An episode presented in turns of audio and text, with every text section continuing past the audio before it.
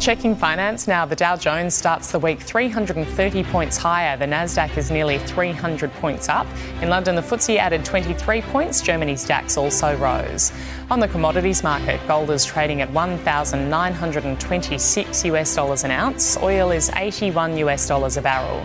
The Aussie dollar buying 69.64 US cents, 90 Japanese yen, and $1.07 New Zealand.